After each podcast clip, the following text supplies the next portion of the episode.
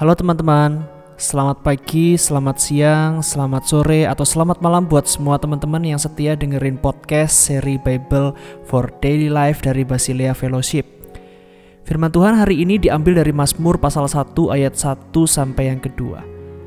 Firman Tuhan berkata, Berbahagialah orang yang tidak berjalan menurut nasihat orang fasik, yang tidak berdiri di jalan orang berdosa, dan yang tidak duduk dalam kumpulan pencemooh.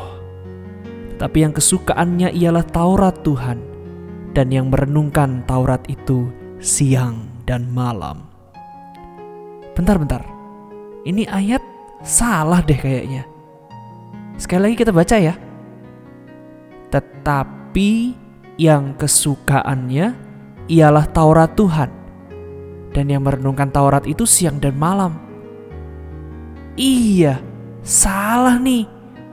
Harusnya kayaknya yang benar kalau sempat, kalau tidak lelah, dan kalau ada waktu baru membaca dan merenungkan firman Tuhan.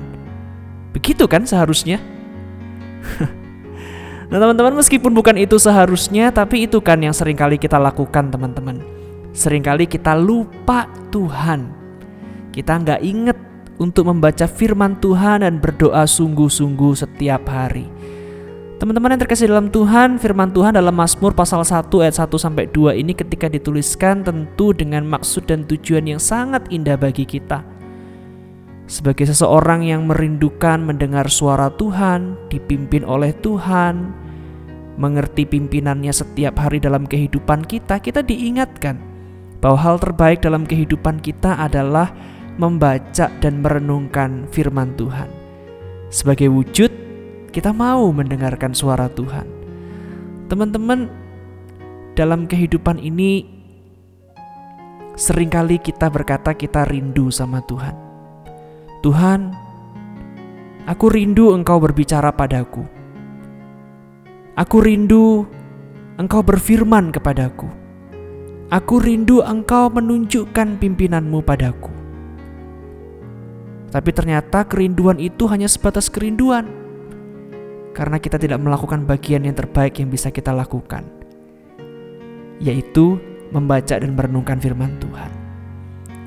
Hari ini kita diingatkan lagi teman-teman bahwa sebagai seseorang yang mengasihi Tuhan, mengerti bahwa Tuhan hadir dalam hidup kita, memimpin kita, menolong kita melalui kebenaran firman-Nya kita diingatkan bahwa membaca dan merenungkan firman Tuhan adalah bagian terbaik kesempatan bagi kita untuk dipimpin oleh Tuhan yang tidak boleh kita tinggalkan dalam kehidupan kita.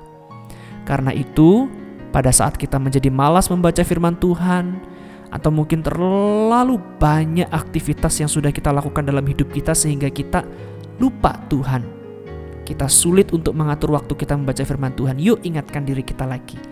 Bahwa waktu untuk membaca firman Tuhan, merenungkannya, dan sungguh-sungguh mau menyerahkan hati kita untuk dipimpin oleh firman Tuhan, dibentuk dan dipakai oleh Tuhan, itu adalah hal yang terbaik yang kita bisa alami dan dapatkan dalam kehidupan kita. Kiranya Tuhan Yesus memberkati setiap kita semua dan kiranya kita menjadi anak-anak Tuhan yang semakin mengasihi Tuhan dan mencintai kebenaran firman-Nya. Tuhan Yesus memberkati.